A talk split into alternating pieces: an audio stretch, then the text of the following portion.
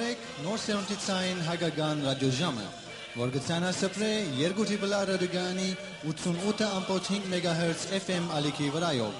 Ամեն գիրագի երեգան ժամը 7-ին մինչև 9։ Ներկայացնելով ցեզ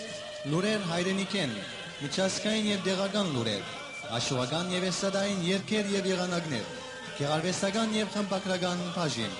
գերեգություններ եւ հայտարարություններ։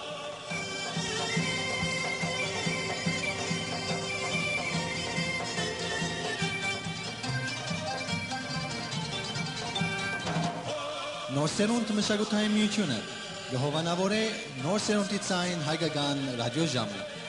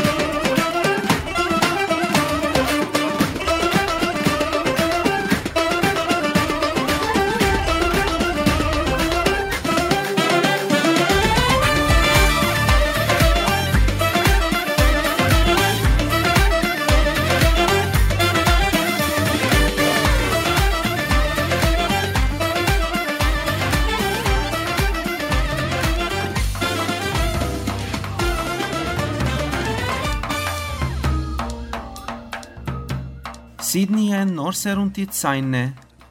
Բարև ձեզ հարգելի ունգընտիրներ։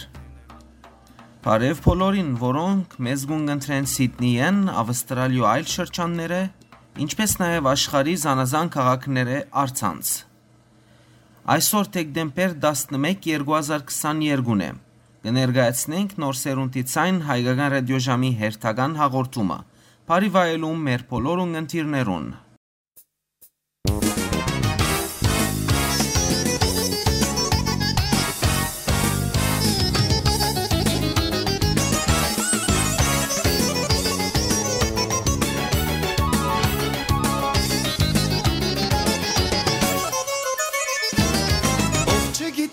ինչքան, թե ինչքան գեղեցիկ են իմ հարազատ քաղաքի ծառն ու զարդարանքն են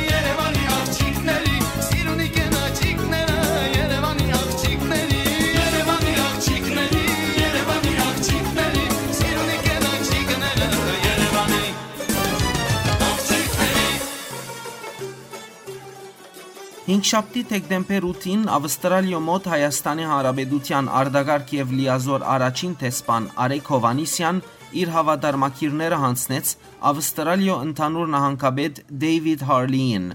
ճշտոնաբես ստանցնելով տեսփանի ճշտոնը, որբես նստավայր ունենալով Ճապոնի մայրաքաղաք Տոկիոն։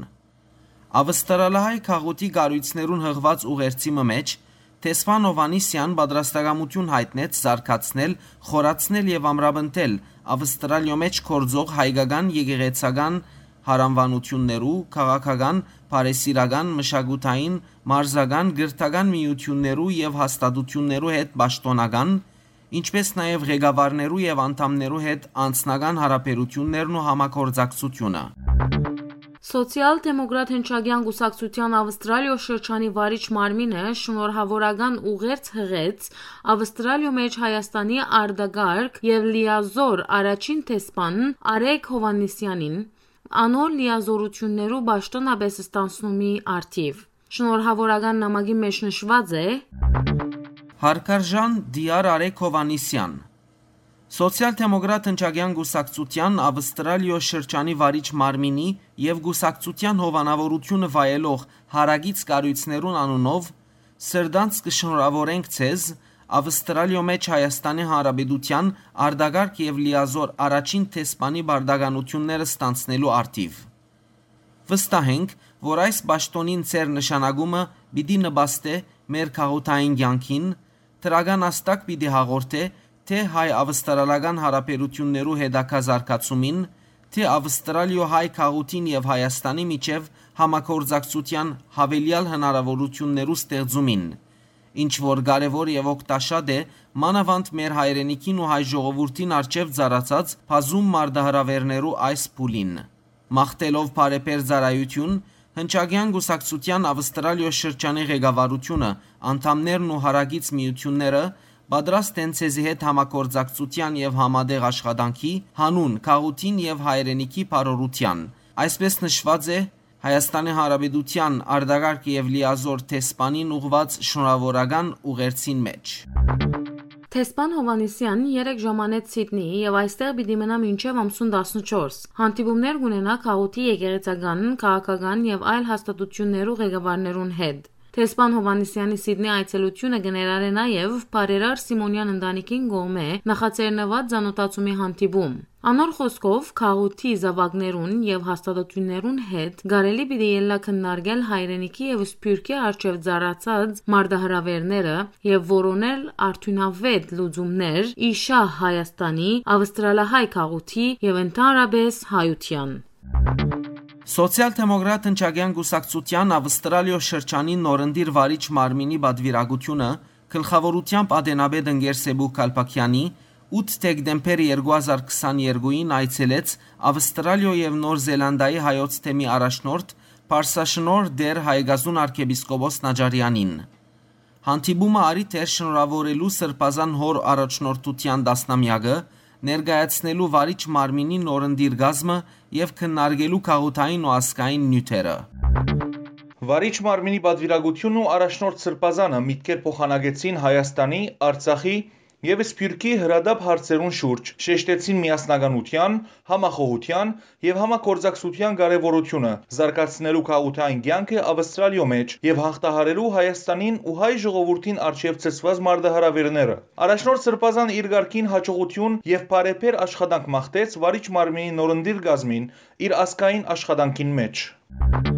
Հրադարակվեցավ Ավստրալիո եւ Նոր Զելանդիայի հայոց առաջնորդարանի Փարոս լրադուի նոյեմբեր 2022-ի թիվը, որ 64-րդ համարն է։ Փարոսի այս TV-ին մեջ ներկայացվեցան առաջնորդարանի լուրերը եւ առաջնորդ Սրբազանի կորզունեությունը, այցելությունները, հանդիպումները, հանդիսություններու եւ ցերնակներու մասնակցությունը, ներառյալ լուրեր Սիդնիեն, Մելբուրնեն եւ Նոր Զելանդիայեն։ Մասնավոր նշում կատարվեցավ Սրբազան հոր եպիսկոպոսական ցերնացության եւ առաջնորդության 10-րդ տարեդարձին նվիրված հանդիսավոր ընտրիկին։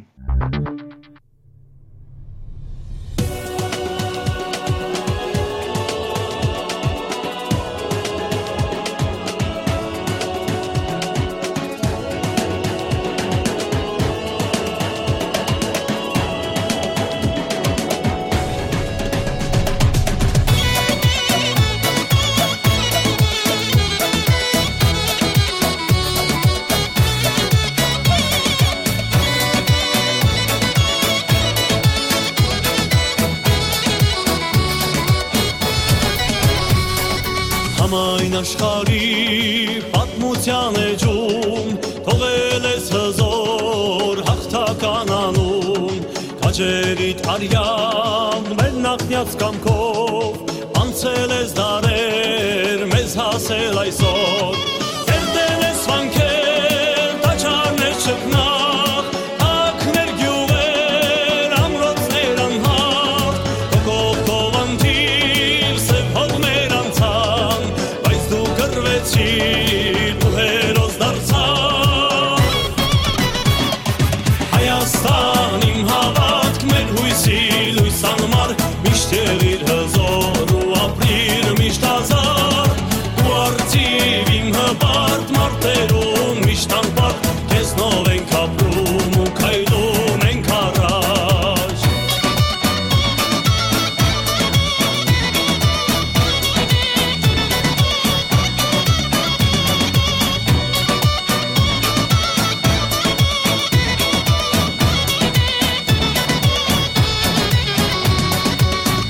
Քո արգալիքի,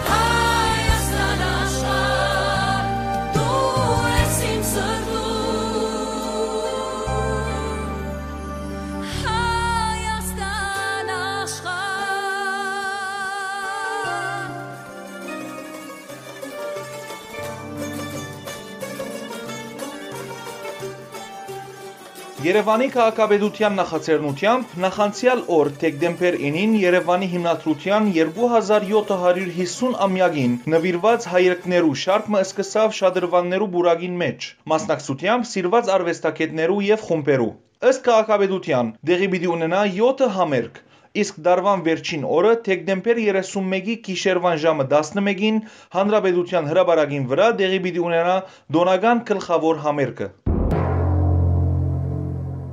Նշենք, որ անցնող օրերուն բացահայտվեցավ մայրաքաղաքի կենտրոնական հատվածի մասնավորապես Հանրապետության հրաբարակի եւ հարագից փողոցներու դոնական զարդարանքը եւ լուսավորումը, որ արժանացավ մեծ մասամբ քնահանդանքի, սակայն նաեւ քննադատության։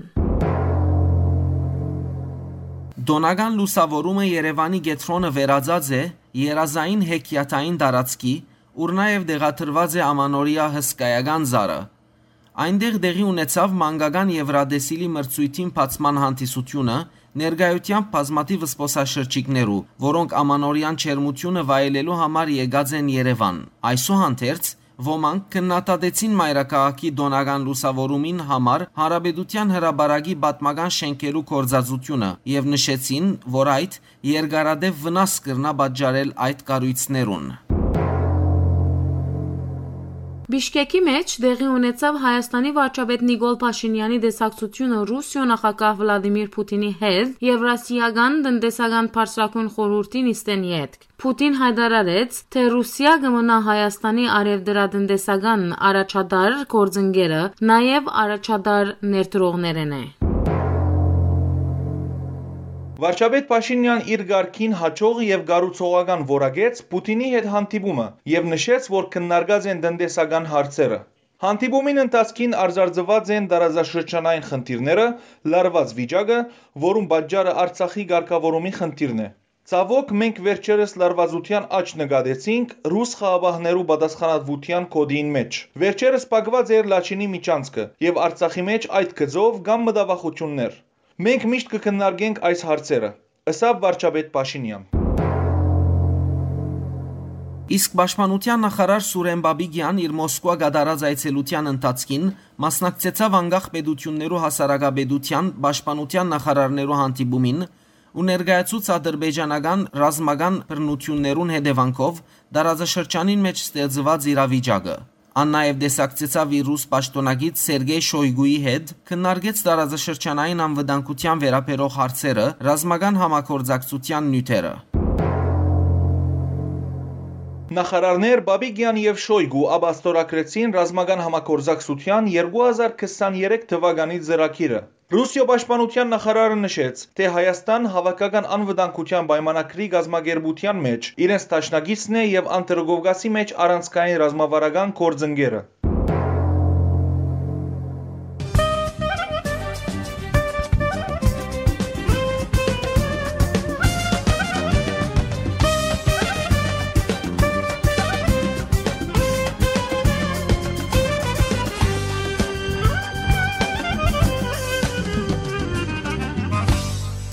բացվում է առավոտը Իմ լույս քաղաքի վրա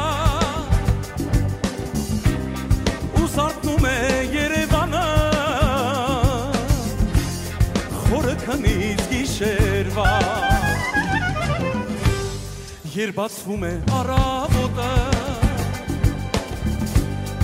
Իմ լույս քաղաքի վրա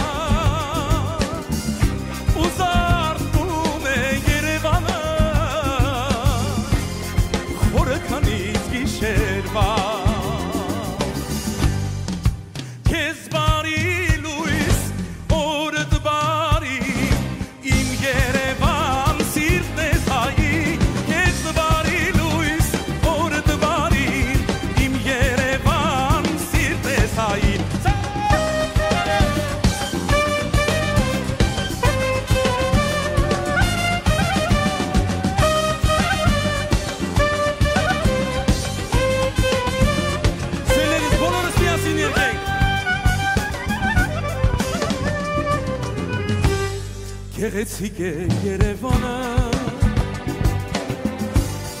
Նամանավան գիշերով Սա սիրուն է մեր քաղաքը Հազարագուն լույսերով Գեղեցիկ է Երևանը Նամանավան գիշերով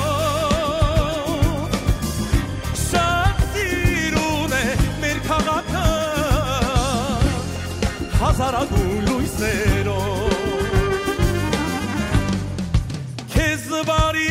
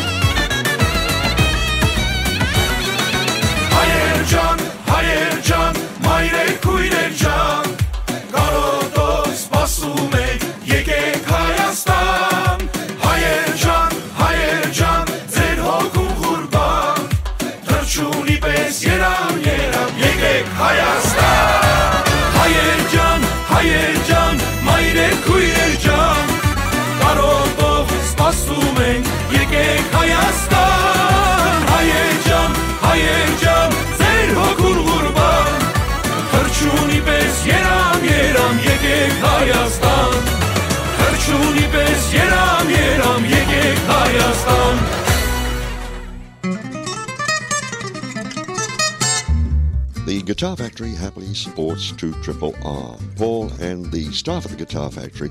are at 280 Victoria Road, Glaysville.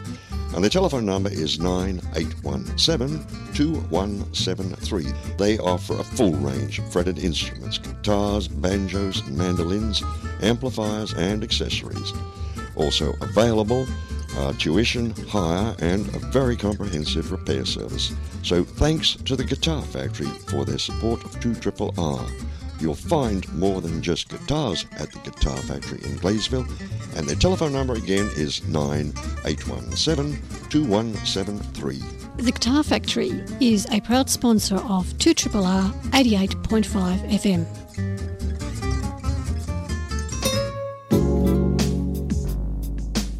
Are you or a loved one in need of an aged care facility? The St Elizabeth Aged Care Facility and Nursing Home is situated in Dean Park, just 40 minutes drive from Sydney CBD on a beautifully landscaped and leafy 3.9 hectares. There are group therapy sessions with qualified staff, spiritual counselling, outings and celebrations for birthdays and Catholic holidays. For more information, please contact the St Elizabeth Aged Care Facility and Nursing Home at 1 Simons Road, Dean Park, 2761, or telephone 8818 8500.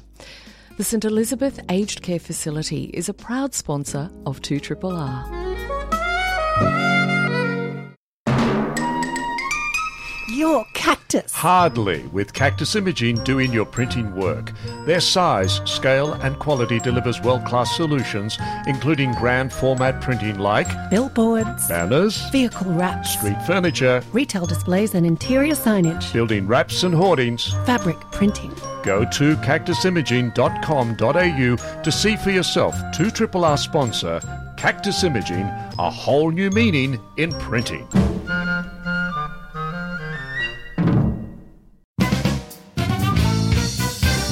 Let Minuteman Press press your case with designing, printing, and promotion with useful promotional products carrying your name and contact to attract prospects and have customers singing your name, and brochures and flyers to relay key messages in an easy to digest format, graphically appealing, carefully scripted, and expertly printed. Yes, let 2RRR sponsor Minuteman Press press your case. For a free quote, go to minutemanpress.com.au or come on in to 234 Victoria Road, Gladesville. Would you like to get in touch with announcers on 2RRR or simply find out what's on? Then why don't you check out our website www.2rrr.org.au. That's 2rrr.org.au, where you can download a copy of our program guide or sign up to become a member. 2RRR, it's your community station.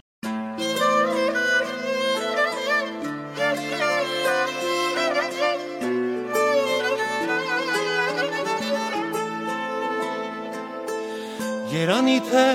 քո աչքերը երբեք չփոխվեն Այսօրվա պես սիրահարված աչքերիս նայե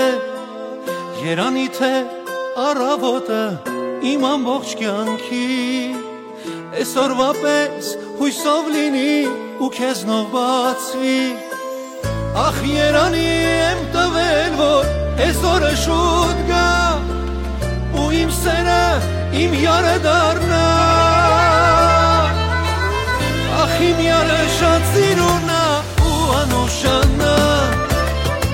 Սիրտա սիրուտ խելագարնա ասավոս դիմանա Ախ իմ յարը շատ սիրունա ախր յարս շատ սիրունա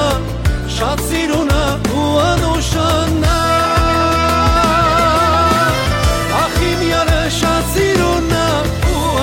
անուշանա Սիրտա սիրուտ խելագարնա ասավոս իմանա Ախ իմ յարը շատ սիրունա ախր յարս շատ սիրունա շատ սիրունա ու անուշանա Երանի ինձ որ քեզ նման սիրող յարուն է Խոստանում եմ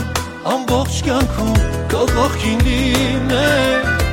Երանի մեր երկու սրտին որ մի սիրտ դարան Այս աշխարի լույսը վերցրինք ու մի տուն դառնանք Ախ Երանի եմ տվել որ այս օրը շուտ գա ու իմ սերը իմ հյարը դառնա ախ իմ յարը շատ սիրունա ու անուշանա Սիրտա սիրուտ խելագարնա ասա ոնց դիմանա Ախ իմ յարը շատ սիրունա ախր յարս շատ սիրունա շատ սիրունա ու անուշանա Ախ իմ յարը շատ սիրունա ու անուշանա Սիրտա սիրուտ խելագարնա ասա ոնց դիմանա Ախ իմ յարը շատ սիրունա ախր յարը շատ սիրունա շատ սիրունա ու անուշանա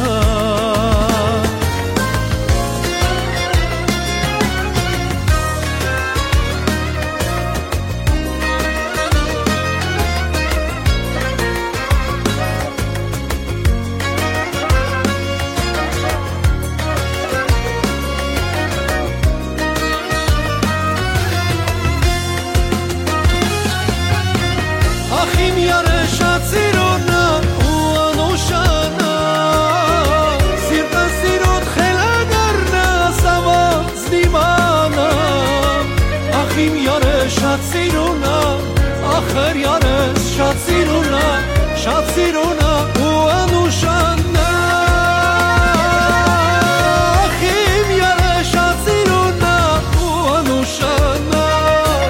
Սիրտը սիրուտ խելագարնա սավոց դիմանա Ախ իմ յարը շատ սիրունա ախր յարս շատ սիրունա շատ սիրունա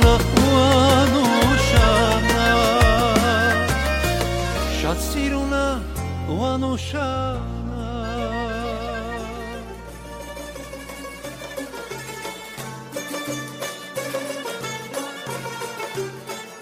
Արցախի մեջ ոչ մեկ աբակա բացի հայկականեն։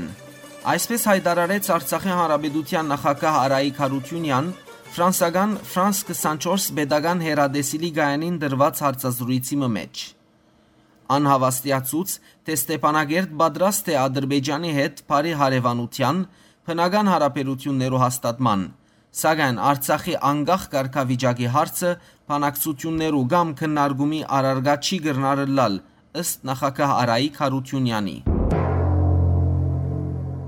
Խոսելով պատերազմեն յետք Արցախի մեջ դիրող մարտահրավերական վիճակին մասին, Հարությունյան ասավ, որ Ադրբեջանի պատճառով կան շատ մարտահրավերներ։ Մինչ Բաքուի իշխանությունները գճանան բոլոր միջոցներով խանգարել Արցախի կյանքը, խաղաղ բնակչության նկատմամբ հրացակություն կգադարեն, երթևեկության գաբակցությամբ խնդիրներ կհարաճացնեն, սակայն արցախցիները կփորձեն մնալ Գանքուն։ Հարությունյան երախտագիտություն հայտնեց Փարիզին. 2020 թվականին ի վեր հայանբաստ 4 բանացևերուն համար, ուր գտադաբարդվին ադրբեջանական արարքները։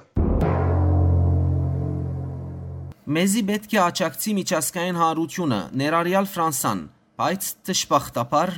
մենք ավելիին գարիք ունենք։ Միայն բարոյական աճակցությունը չի բավեր։ Ըսավ Արցախի նախագահը անհույս հայտնեց, որ Ֆրանսան չի սահմանափակվիր միայն աճակցությամբ, այլ օրինակ կհանդիսանա մույս պետություններուն եւս, որբեսի անոնք եւս ներքրավին Արցախի հիմնախնդիրի ղեկավարումի ընթացքին։ Նախագահ Հարությունյան ահազանգեց, որ հայ ժողովուրդը կգտնվի նոր ցեղասպանության վտանգի առջև եւ Արցախը առանցին լքել կնշանակի Արցախի ժողովուրդը ենթարկել ֆիզիկական ոչնչացումի վտանգին, որովհետև Թուրքիան եւ Ադրբեջանը չեն ཐակցներ իրենց հավակնությունները։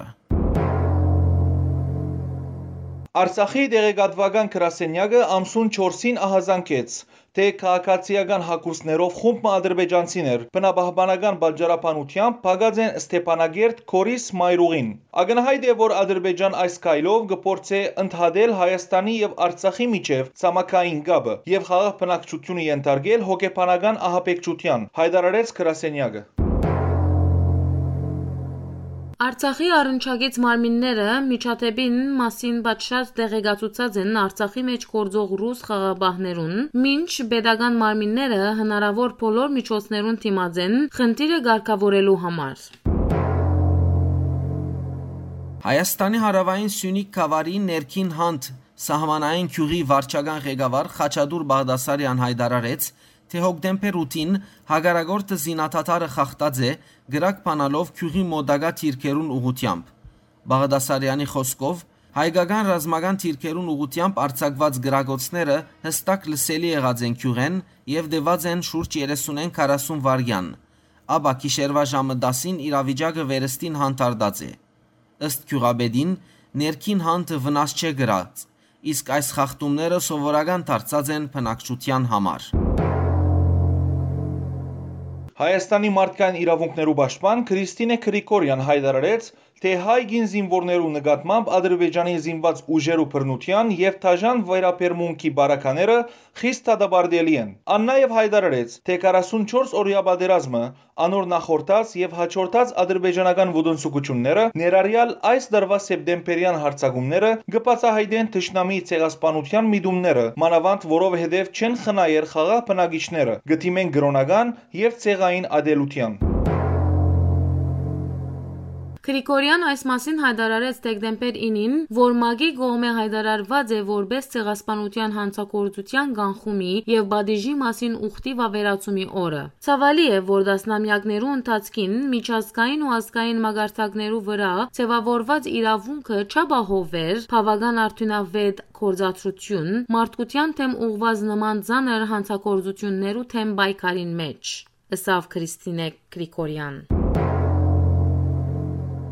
Գարմիր խաչի միջազգային կոմիտեի հայաստանյան գրասենյակի հաղորդակցության ծրագիրներու պատասխանատու Զարա Ամադունի հայտարարեց, որ իրենք ընդգրկված չեն եղած Հայաստանի եւ Ադրբեջանի միջև անցնող օրերուն տեղի ունեցած մարտահրավերական կորձողության, որուն զիրին մեջ Հայաստան Բաքուին փոխանցած է Ենթադրաբար Արցախի առաջին պատերազմին մահացած 10 անձերու ոսկորներ եւ երկու քարտեզ ուր նշված են եւս 4 թիակներու գտնվելու հնարավոր վայրերը։ Ըստ Ամադունիի, իրենք ամիջապես չեն ընդգրկված այս գործողության մեջ։ Անցագային դիտել դվավ, որ Գարմիր խաչը որպես մարտահրավերական գազագերբություն մաս կազմած է սեպտեմբերին կերևարված 13 հայ զինվորի դուն դարձի գործողության։ Նշենք, որ Հայաստանի ազգային անվտանգության ծառայությունը պաշտոնապես հայտարարած էր աջուններու փոխանցումի կորզողության մասին եւ նշած, որ 2020-ի նոյեմբեր 9-ին ի վեր հայկական կողմը հանձնած է առաջին պատերազմին մահացած 140 ադրբեջանցի ոսկոր եւ 5 քարտեզ։ Հայաստանի անվտանգության խորհրդի քարտուղար Արմեն Գրիգորյան հայտարարեց, որ Երևանի եւ Բաքուի միջև պայմանավորվածություն կոյացած է խաղաղության պայմանակրի միայն մեկ կետի շուրջ, որ գվերապերի Վիեննայի ուխտին հիման վրա Տիվանակիդական հարաբերություններու փոխանակումի անհրաժեշտության։ Խաղաղության պայմանակրի մույս բոլոր գեդերուն վերապերյալ հստակ համացայնություն չկա, ըսավ Գրիգորյան, խոսելով Բաքուի հետ բանակցություններուն մասին։ Ան նաև հայտնեց, թե խաղաղության պայմանագրի փոխանցագությունը 3 անգամ խմբագրված է եւ այժմ անոր վրա աշխատի հայկական կողմը։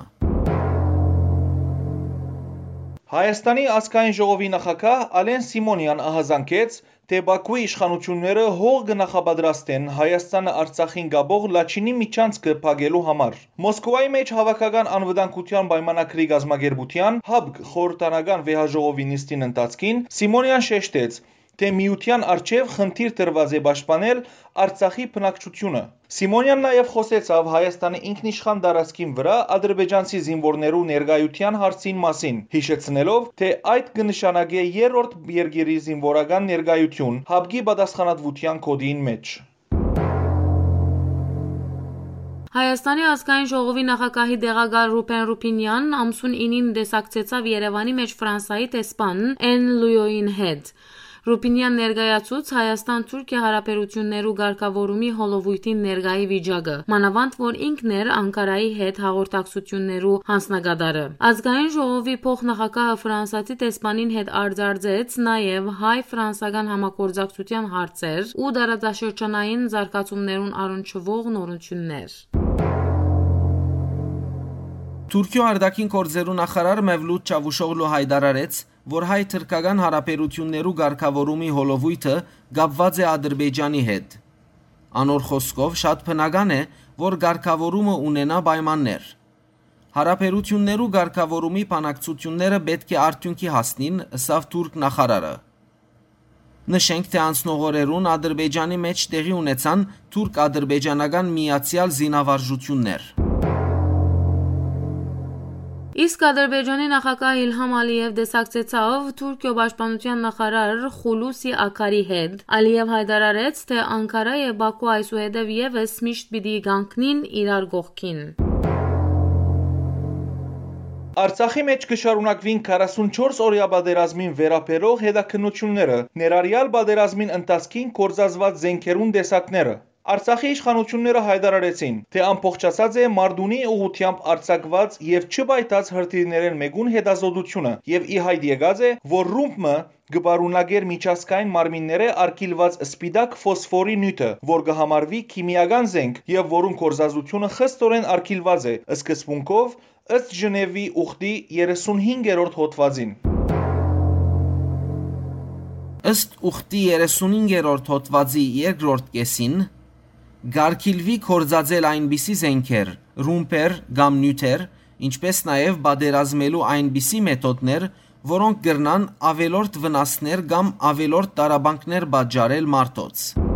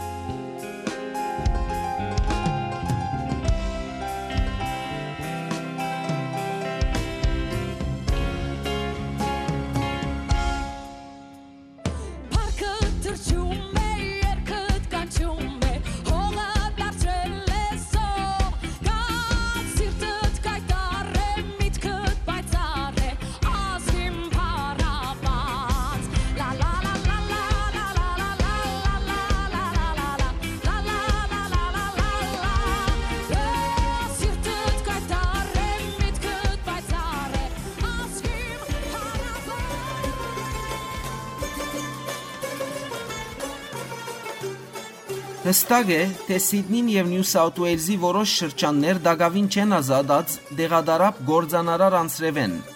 Սակայն անցնող երկու շաբթի օրվա դեղադարապին ընկերակցած են նաև ձանր գայձակները։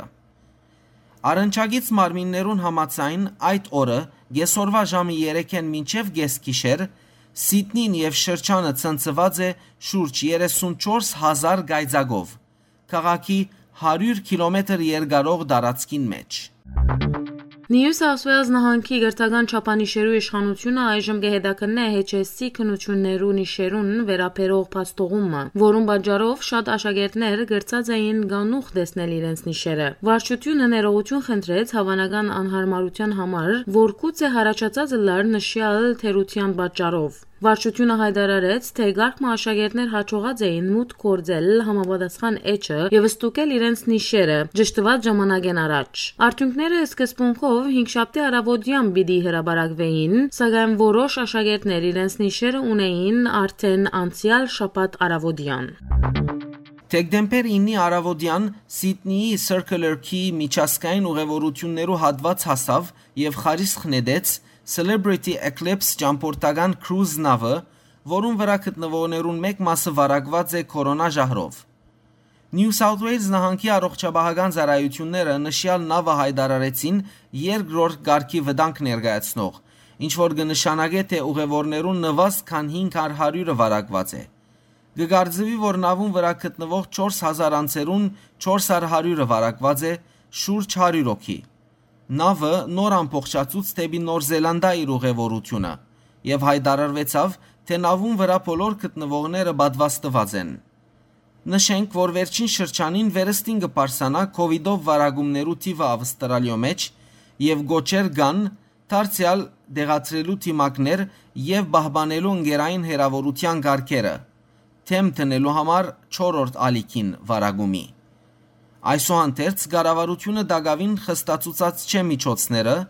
սակայն մարտոց խորուրդ կուտա անհրաժեշտության բարակային գրել թիմակներ։ Սիդնեի որոշ փողոցներու վրա այսուհետև պիտի դեղաթրվին մանիշագակույն տրոշներ։ Այդ կնշանակե, թե համապատասխան շրջանը քիշերային սպոսանքի ապահով եւ պաշտպանված վայր է։ Ճիշտ այնպես ինչպես ցեղին եւ գարմիր տրոշներ կբացահայտվին զովապներու անվտանգության մագարտակին մասին,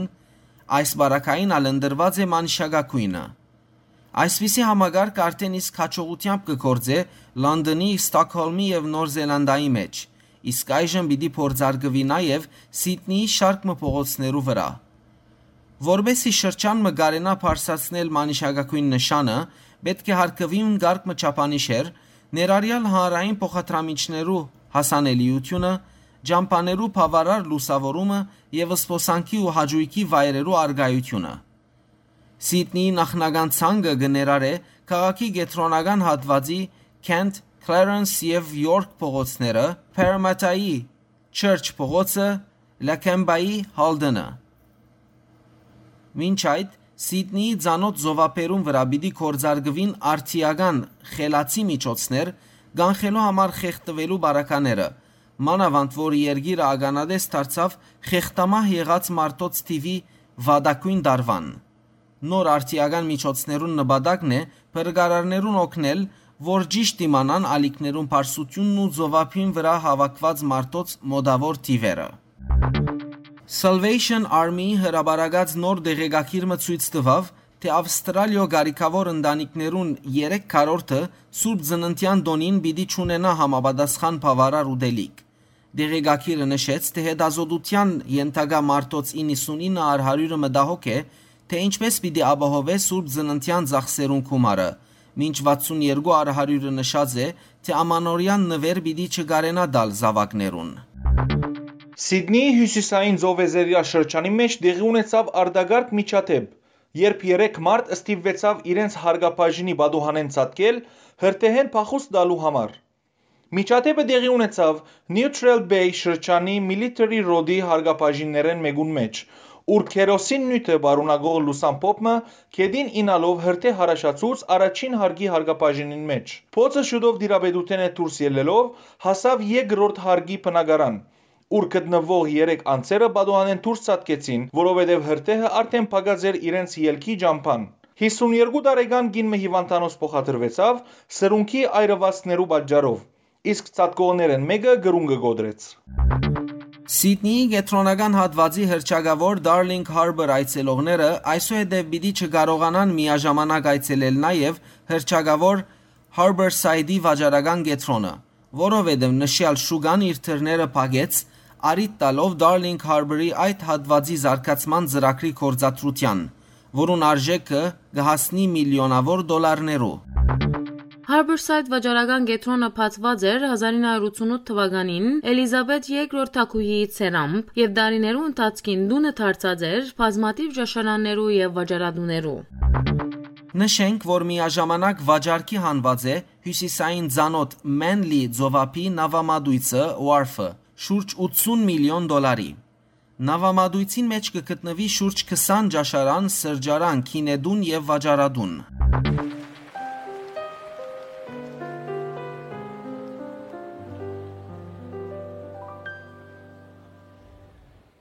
մենք չենք լինի Կսա տարեկան մեր կյանքում երջանկություն որ խշում էր առանց առիտ անհատնում գանց սիրո բարի որը լծված էր իմ հոգին ու ես հիշում եմ մեր մանկության անհատնում գանձը բարության համբույր սանգին որ երբեք չի կրկնվի անցած գարուս երազներից անցակ սակայն իմն է գնդմի մեր չենք լինի էլ քսան տարեկա ահ դեր երեք երեք երեք տարիներս լուրանցա Փնդրում եմ ձեզ հիմա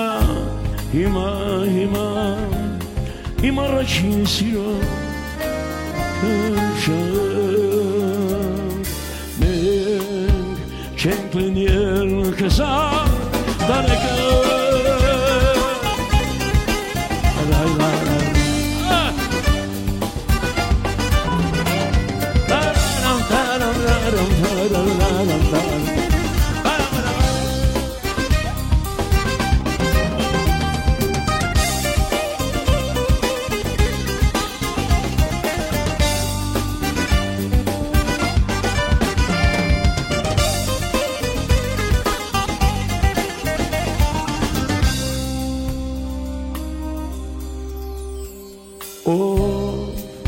կտա ինձ երազները իմ մանկության այն օրերը համբույր սանգին որ երբեք չկրկնվի անցած գարուս երազներից անցած տկան իմ է կնդմիշտ օ շուտ անցակ Քսան տարի անցած իմ սիրիմ սիր երկի բարի համբույր սանգին որ երբեք չի կրկնվի անցած գարոս երազներիս անցակ սակայն իմ է գտնիշտ մեր շեք լինի լինի el gizem tareka derler Yerek, yerek, yerek Tariner siguranza Pantilum emdesima Hima, hima, hima. Maraki silo Yumşa Menk çenklenim El kesam tarekan Guadalajara.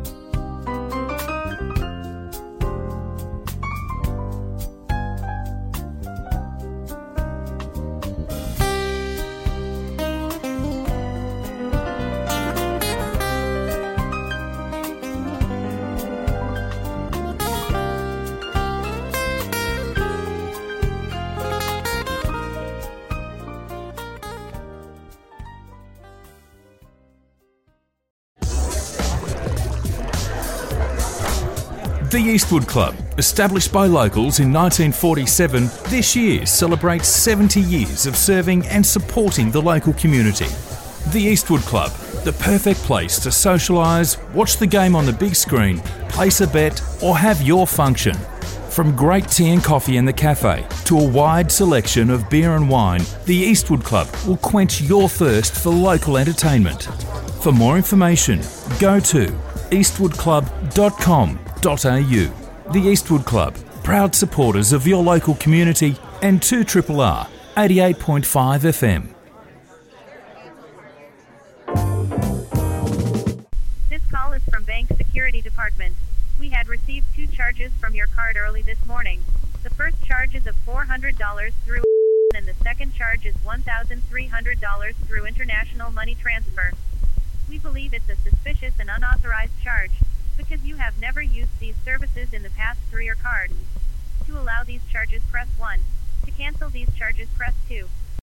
You receive a phone call like this, it's a scam. Don't respond. If you're in any doubt, call your bank yourself.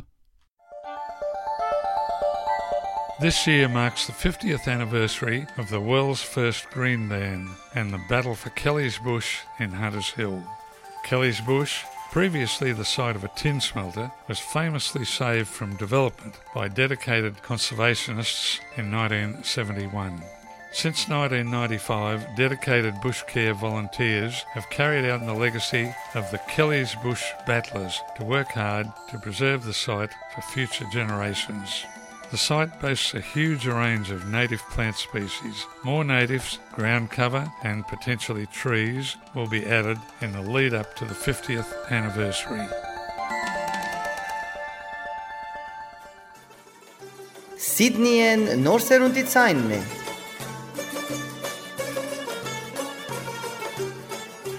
Հայաստանի արտաքին գործերու նախարար Արարատ Միրզոյան հերացայնային հաղորդակցություն ունեցավ Միացյալ Նահանգներու pedagogan քարտուղարի Եվրոպայի եւ Եվրասիական հարցերով դեղակալ Karen Donfried-ի հետ։ Զրուցակիցները անդրադարձան դարաձաշրջանային անվտանգության եւ գայունության վերաբերող հարցերուն, միտքեր փոխանագեցին Հայաստանի եւ Ադրբեջանի միջև հարաբերություններու ղեկավարումին, Արցախի հիմնախնդիրին վերաբերյալ։ Ընդգծվեցավ ամերիկյան պատրաստակամությունը աճակցելու հարավային Կովկասի խաղաղության հոլովույթին։ Միրզոյանն ու ամերիկացի պաշտոնադարը անդրադարձեցին նաև սահմանային անվտանգության եւ սահմանազատումի հոլովույթին, ինչպես նաև դարաձաշրջանային հաղորդակցություններու աբաշրջափակումին վերաբերող հարցերը։ Ընդգծելով Հայաստանի գոմե ներդրվող չանքերը խաղաղության հաստատումին ուղությամբ, նախարար Միրզոյան նշեց, որ անվտանգային իրավիճակը փխրուն է դարաձաշրջանի մեջ, իսկ Ադրբեջանի գոմե նոր խախտումներու հավանականությունը գշարունակե բարձր մնալ։ Լեմքինի հիմնադրամը արձագանքեց քանի օր առաջ Ֆրանսիայի ազգային ժողովի ընդունած բանացևը, որ խիստ կքննադատեր ադրբեջանական արարքները, բանջելով վերջ տալ հայկական հողի բռնակրավումին։ Հիմնադրամը երախտագիտություն կհայտնե Փարիզին թիվ 388 բանացևի վավերացումին համար, որուն մեջ Բաքույան կբահանջի թատրեցնել Հայաստանի դեմ նպատակային բռնությունները դարաձաշրջանին մեջ հաստատելով երկարադև խաղաղություն։ Մենք միջազգային ընտանիքի մույս անդամներուն գոչ կուղենք հետևիլ ֆրանսական օրինագին եւ վավերացնել նման օրինակի ձեր։ Նշված է ցեղասպանության գարխարկելումի հարցերով Սպաղո Լեմքինի հիմնադրամի հայտարարության մեջ։ Ռուսիո արտաքին գործերու նախարար Սերգեյ Լավրով հայտարարեց, թե գնախապատրաստվի հարավային Կովկասի հարցով 3 առավել 3 ցեվաչափով հաջորդ հանդիպումը եւ այժմ աշխատանք կդարվի որոշելու թվականն ու օրագարկը։ Լավրով այս մասին հայտնեց Մոսկվայի մեջ իր ադրբեջանցի պաշտոնագիտին հետ ունեցած դեսակցութենեն հետք։ Եվրոմիության արտաքին եւ անվտանգության քաղաքականության քերակույն ներկայացուցիչ Ժոզեփ Բորել հաստատեց, որ իրենք հավատարիմ են Երևանի եւ Բաքուի միջև խաղաղ բանակցություններուն նպաստելու որոշումին։ Բորել դեսակցեցավ Հայաստանի արտաքին գործերու նախարար Արարատ Միրզոյանի հետ, քննարկեց հայ-ադրբեջանական թղթաձեռարը, խաղաղության գառուցումի եւ հագամարտություններու գայուն ղեկավարումի ուղիները։ Իսկ Եվրոպական խորհրդարանի երեսփոխաններեն Patrick Berg համոզում հայտնեց, թե Ադրբեջանի վրա կարելի է ջնշում պանեցնել նախ թատրեցնելով գազի կորձարկները։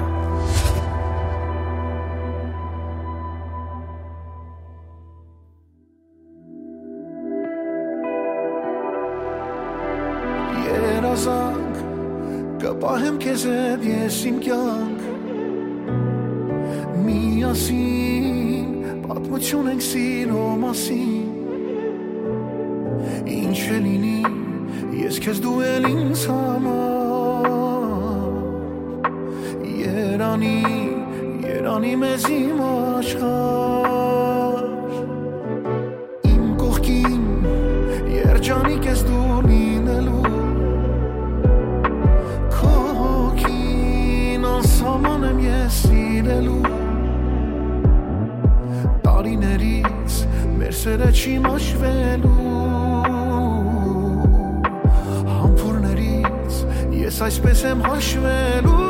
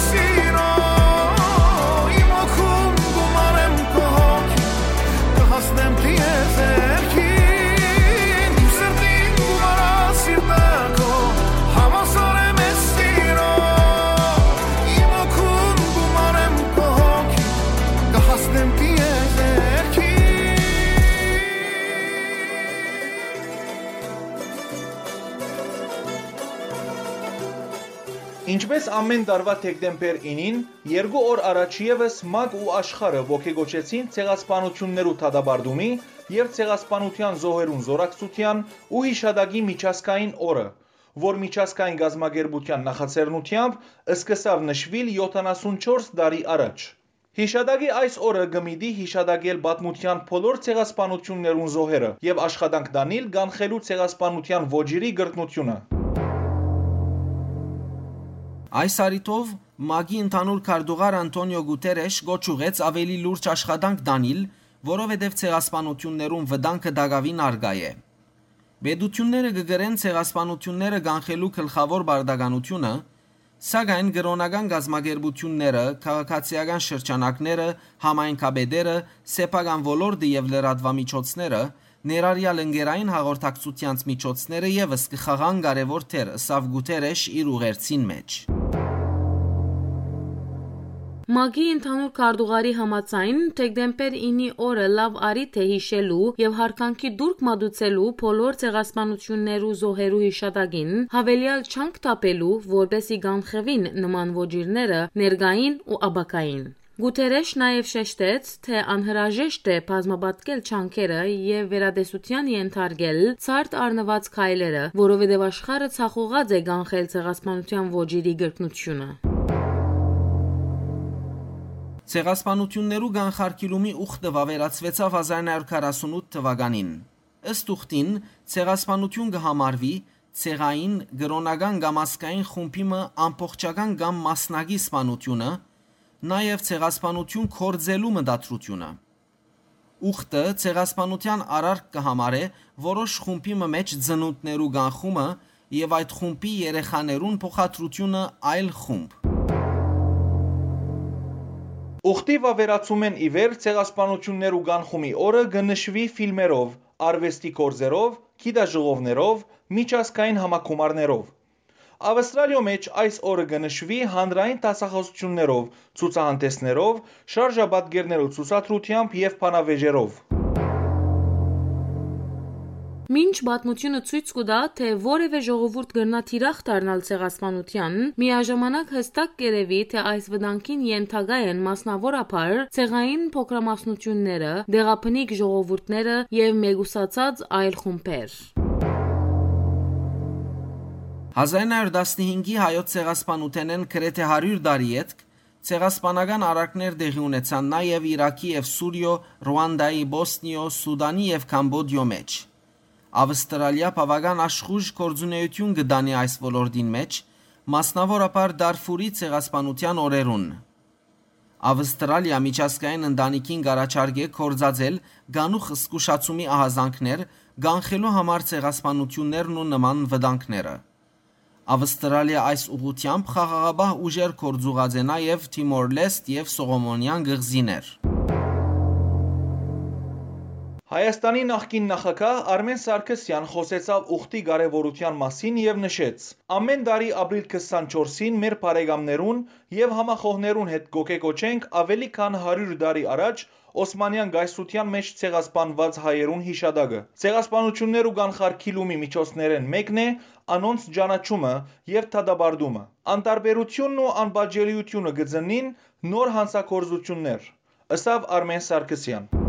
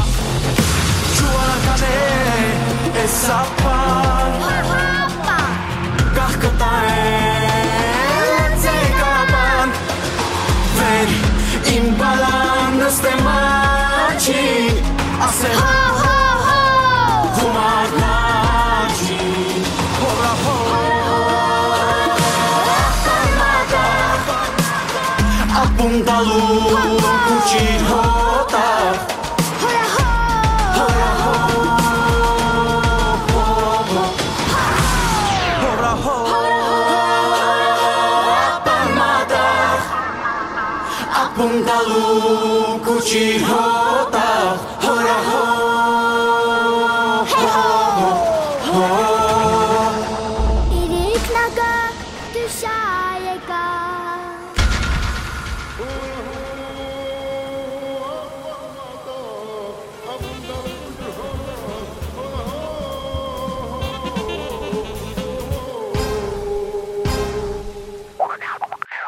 Սոկերի աշխարհի 2022-ի ախոյանությունը Կատարի մեջ մուտք կորզած է իր եզրափակիչ փուլերը։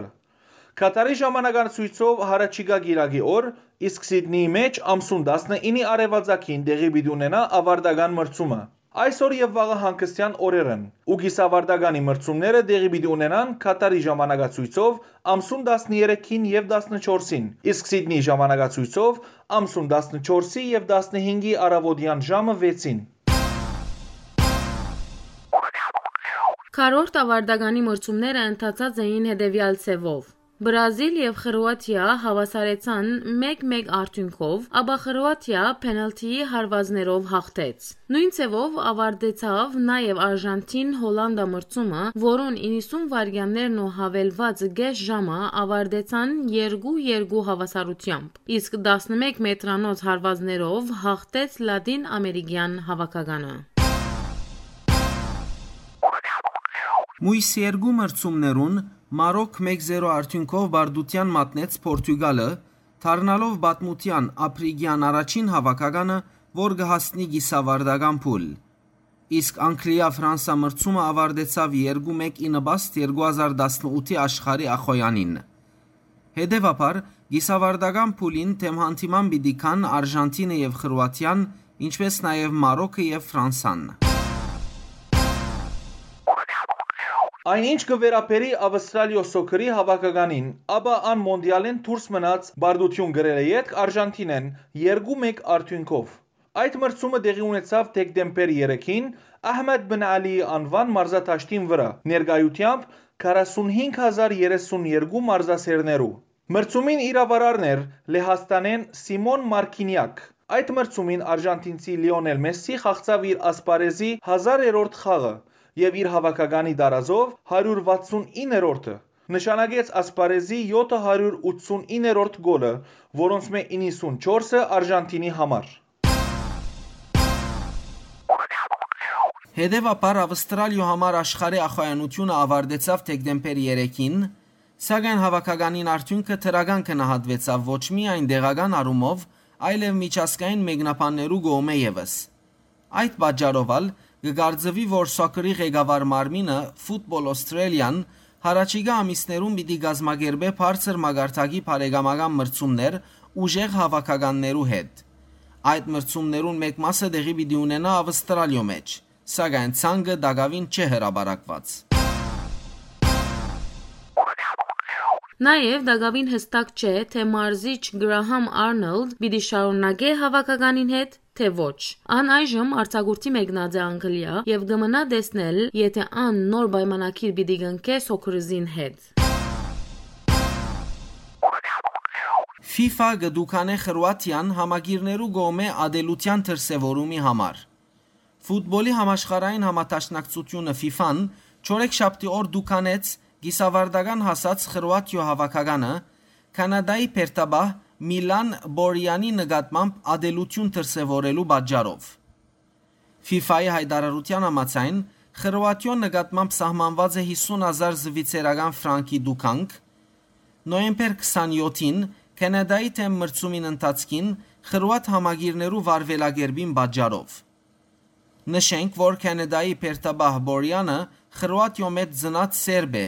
որ մանուկ հասակին ընտանիքին հետ փախուստ տված էր երկրեն։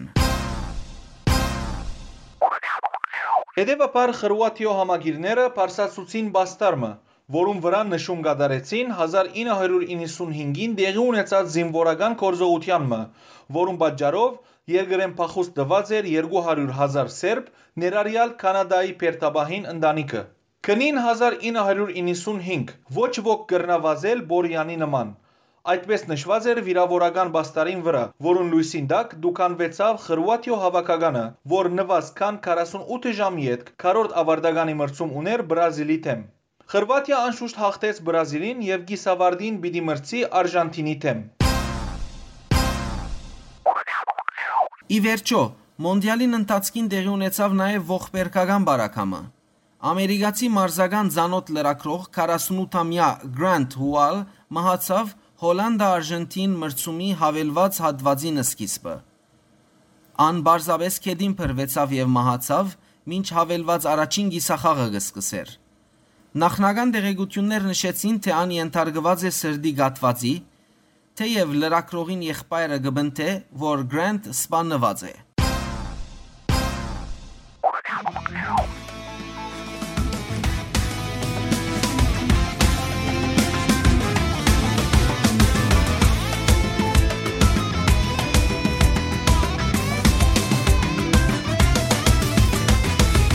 Hey ջան խափամա, համով հոտով խափամա, Hey ջան խափամա, անուշ կաթով խափամա, Hey ջան խափամա, համով հոտով խափամա, Hey ջան խափամա, անուշ կաթով խափամա,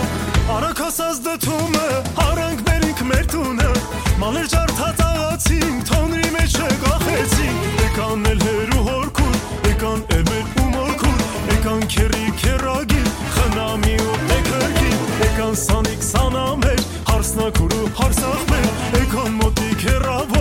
kanske så du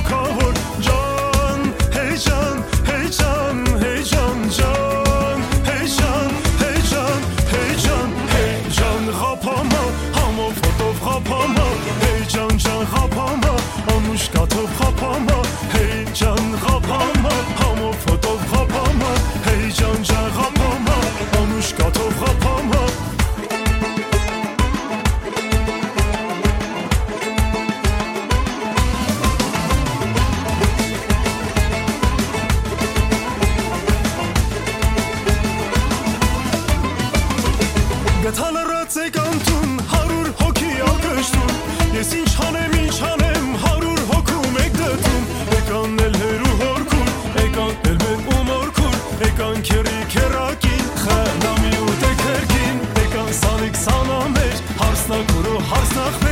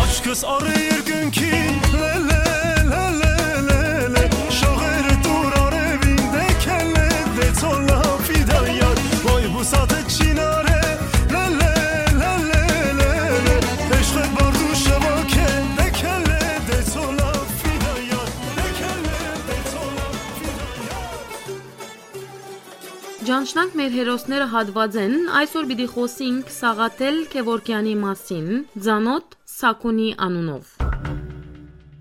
Ընկեր դոկտոր Եղիկ Ջերեջյան իր արյունոտ կոերտի վգաներ քիրքին մեջ կգրե, թե Սաղաթել Քևորքյան հնչագյան առաջին սերունդի քաղաքապարական դիդաններեն է։ Ան զնաց է Բաքու։ Գուսակցական Երանդուն կորձունեություն գունենա մասնավոր ապար Գովգասյան շրջանին մեջ եւ հատկապես կգլխավորե այդ շրջանի բանվորական շարժումները։ Հնչակյան գուսակցության առաջին համագումարին 1896-ին Բատկամավոր գնդրվի Գովգասի շրջանի մասնաճյուղերեն։ Գմասնակցի նաև գուսակցության երկրորդ, երրորդ եւ չորրորդ համագումարներուն, ուր անզիջող գերբով կպաշտպանե գուսակցությունը իր ընկերվարական սկզբունքներեն չշեղելու դեսագետը։ Երորդ համակումարեն յետք, երբ այսպես գոչված հին ու վերագազմյալ հատվածներուն գոմե կստեղծվի համացայնական ղեկավարությունը, Սակունի գթարնա գետրոնական վարչության անդամ։ Ան աշխատակցի հնչակ պաշտոնաթերթին։ 1903 թվականի հոկտեմբեր 26-ին Լոնդոնի մեջ Սակունի գսպաննվի վերագազմյալներու ցերամ։ Գտաղվի բազմամարդ հուղարկավորությամբ մը որուն արդիվ բրիտանական Daily Mail-ը գկրե։ Հնչագյան հեղափոխական գուսակցության նախակահ Սակունի հուղարկավորությունը մեզի կհիշեցնե Կարիբալդիի հուղարկավորությունը 26 տարի առաջ։ Բեմամեն թեպի First Hill-ի քերեզմանադունը։ Մեր pedagogan անձնավորություններն իսկ այսպիսի հուղարկավորության չեն արժանացած։ Գկրե Daily Mail-ը։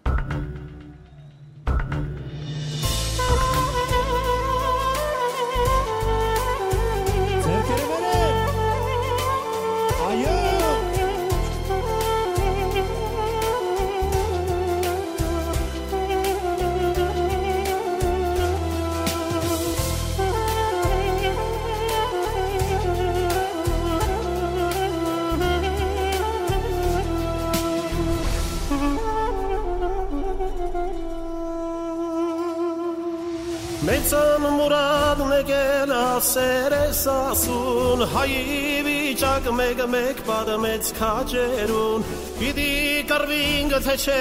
սավես կարուն Մաշուշկիչնի նաև սասնո սարերուն Շենիք ծիրեց գրկոն տվեց իրավունք Եվ խոսք առավ գևորք ինչպես վրթով մունք Ասավ ինչու անմի յաբան ենք այսքան Բաղչե մնանք շուն թուրքի դեմ անպաշտպան Մեր լերները հեռացել են աշխարից Եվ մոտեցել երկնքին ու աստացում Ձեկ սարերին մենք կանգնած եք տագավին Ինչպես մահեր, ինչպես Դավիթ սասունցին Մեր լերները հեռացել են աշխարից Եվ մոտեցել երկնքին ու աստացում Ձեկ սարերին մենք կանգնած ենք տագավին Ինչպես մահեր, ինչպես Դավիթ սասունցին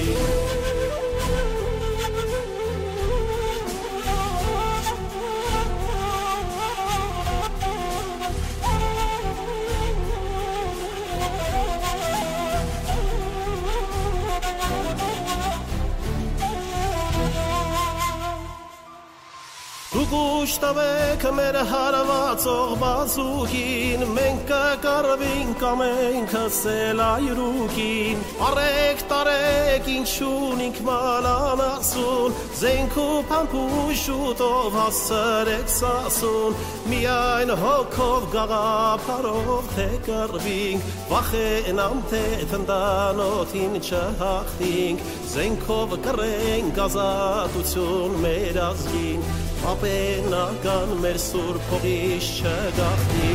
մեր լերները հեռացել են աշխարից եւ մոտեցել են երկնքին աստծուն զեկ սարերին մենք կանգնացենք տագավին ինչպես մհեր ինչպես դավիթ սասունցի մեր լերները հեռացել են աշխարից եւ մոտեցել երկնքին ու աստծուն զեկ սարերին մենք կանգնացենք տագավին ինչպես մհեր ինչպես Դավիթ սասունցի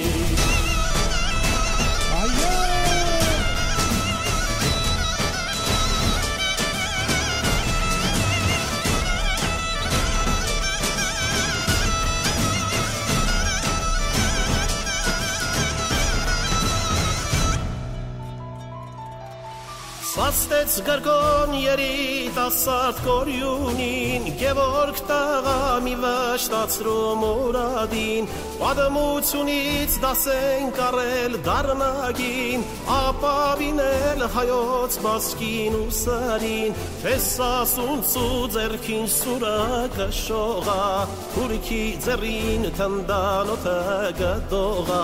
Սասնա դավթի թուրքե ծագին լինեք միշտ որ Ներ մեր գլխին երագույնը շողշողա Ներ ներ ներ հերացել են աշխարից Եվ մորձել երգանքին ու աստածով Սեքսարերին մենք կանգնացեք տագավին Ինչպես մհեր, ինչպես դավից ասումցին Ներ ներ ներ հեռացել են աշխարից Եվ մորեցել երգնքին ու աստծում Սեքսարենին մենք կանգնացեք տագավին Ինչպես մհեր, ինչպես Դավիթ սասունցին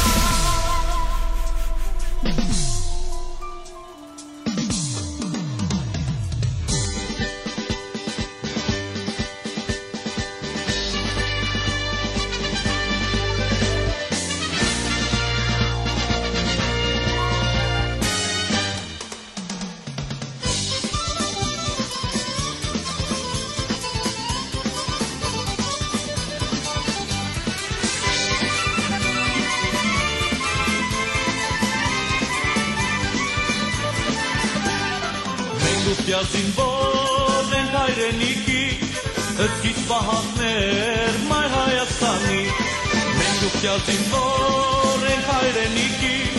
Հրկից պահակներ մայ Հայաստանի Կդրություն չենք տներ ոչ մի այլ ասկի Խաղահություն գուցենք համայն աշխարի Կդրություն չենք տներ ոչ մի այլ ասկի Խաղահություն գուցենք համայն աշխարի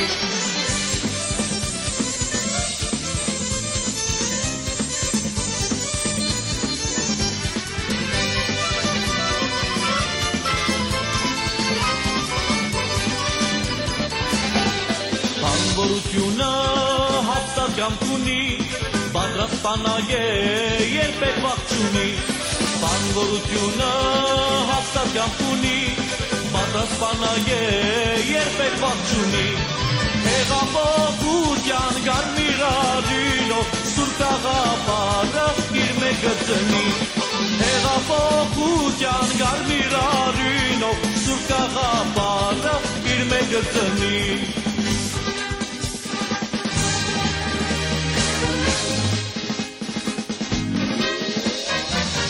και ασκάν να περοδολάν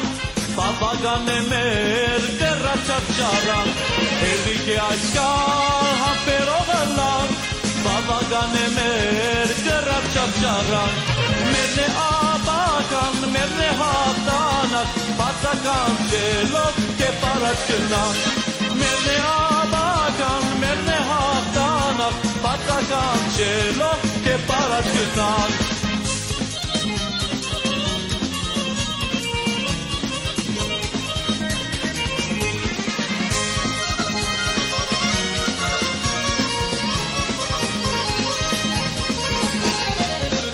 Հայուսակցության մեջ առաջնագար Բանվորին առաջով եղավ միշտ ընճար Հայուսակցության մեջ առաջնագար Բանվորին առաջով եղավ միշտ ընճար Նա պայքարեցավ երկար ժամանակ Արին աշխատանքով շահեց տախտանակ Նա պայքարեցավ երկար ժամանակ Արին աշխատանքով շահեց տախտանակ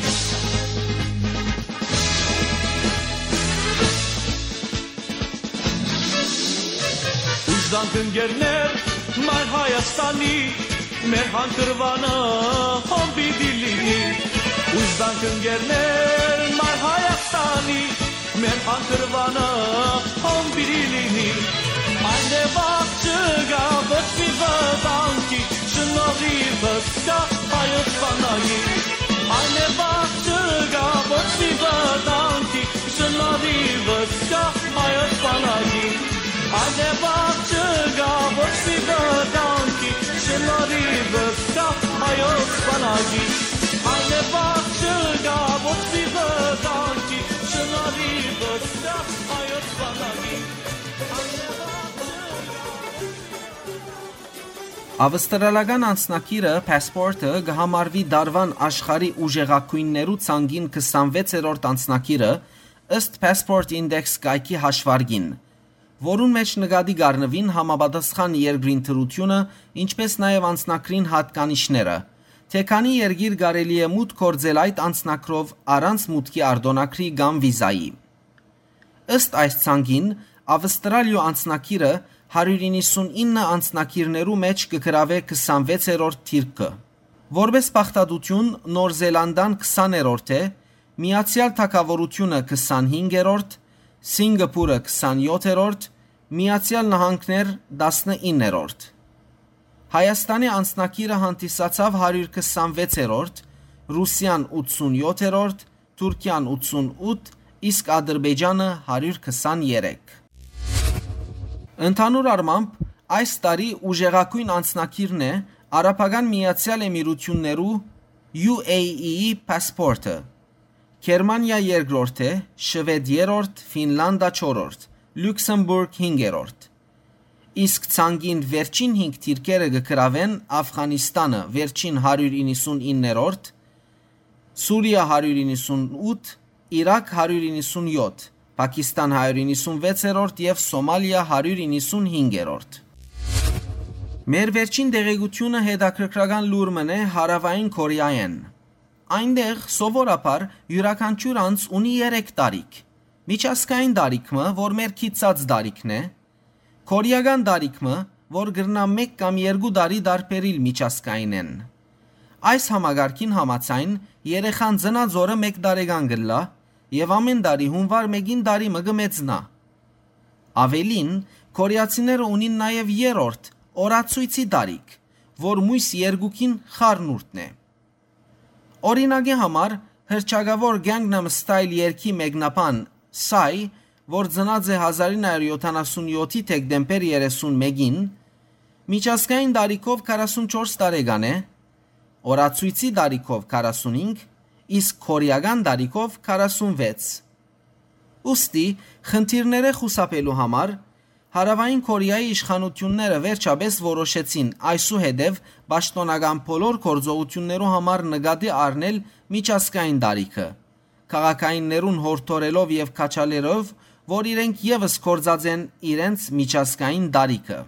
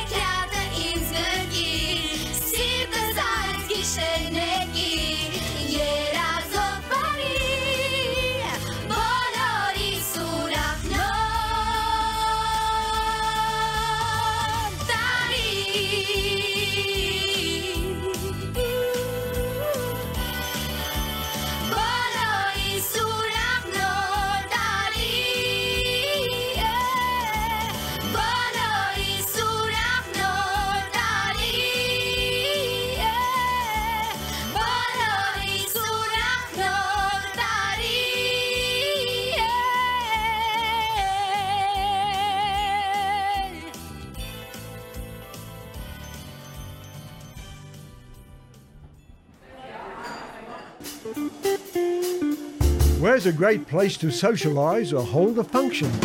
The Bizzo, Club Eastwood, of course, with its friendly and personal atmosphere. Get your mates together, watch live sports on the big screen, place a bet, enjoy a wide choice of draft and craft beer, great wines, fantastic spirits, and exciting cocktails. And for appetising bar snacks, the new Addictions pop up kitchen is highly recommended. 2 Triple R sponsor, the Bizzo Club Eastwood is the place to meet. The Bizzo Club Eastwood on Hillview Road, close by West Parade.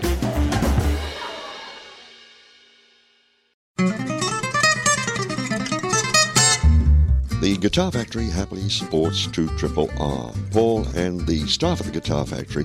are at 280 Victoria Road, Glaysville. And the telephone number is 9817 2173. They offer a full range of fretted instruments guitars, banjos, mandolins, amplifiers, and accessories. Also available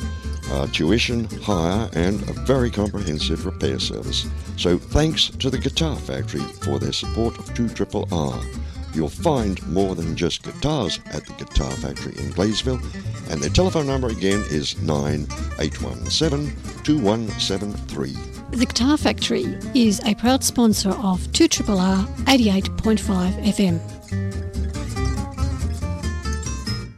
Sydneyen norseruntit sainne.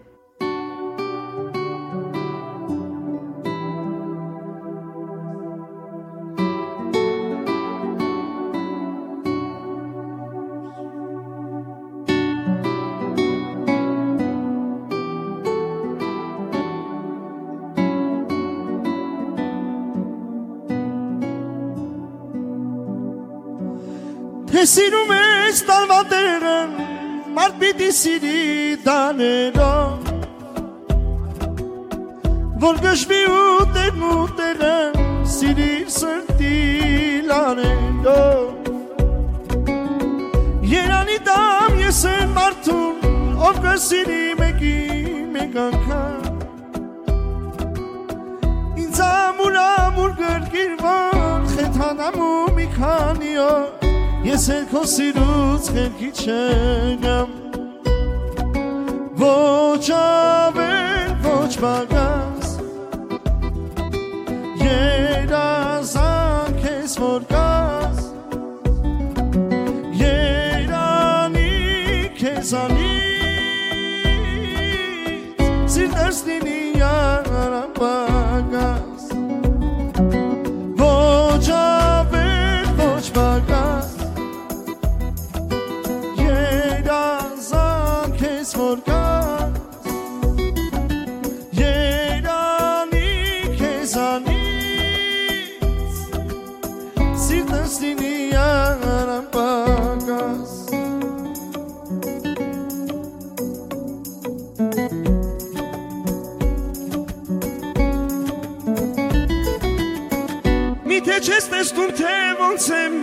Քեզ հանդիպելիս թևավորվում Զարմանում եմ ախր ոնց է Սիրտը իմ ներսում տեղավորվում Ինձ համար քո մի շապիտը Ես կյանքից ավելի թանկ արժե ջան Սիրող սիրտս գողանում ես Իմ հոգին կարողանում ես Քո մի համբույրով տեղից շարժել ոչ բակավ Երազանք ես որ կաս Երանի քեզանից Սիրտս դինի ախ անպակաս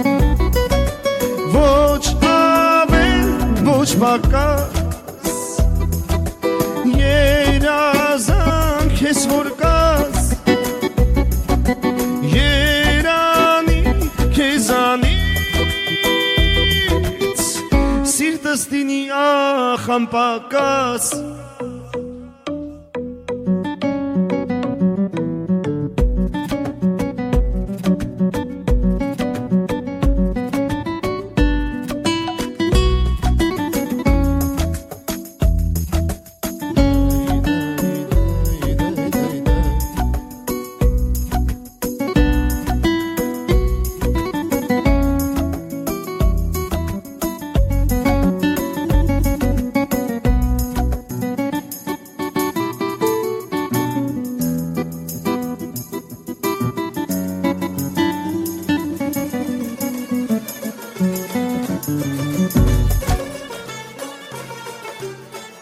Հարկելի ունգընտիրներ ներկայացուցինք նոր սերունդի ցայն հայկական ռադիոժամի 11 դեկտեմբեր 2022-ի հաղորդումը։ Մեր հաջորդ հանդիպումը գլա հարաճիգա գիրագի 18 դեկտեմբեր 2022-ին։ Այսօր ցեզի դեին Զանի Նազարյան Օկչյանը Գարո Մուբահյաջյանն ու ես Շիրազ Ջերեջյանը։ Ցեզի գմախտենք ցդեսություն ուրախ բարի օրեր։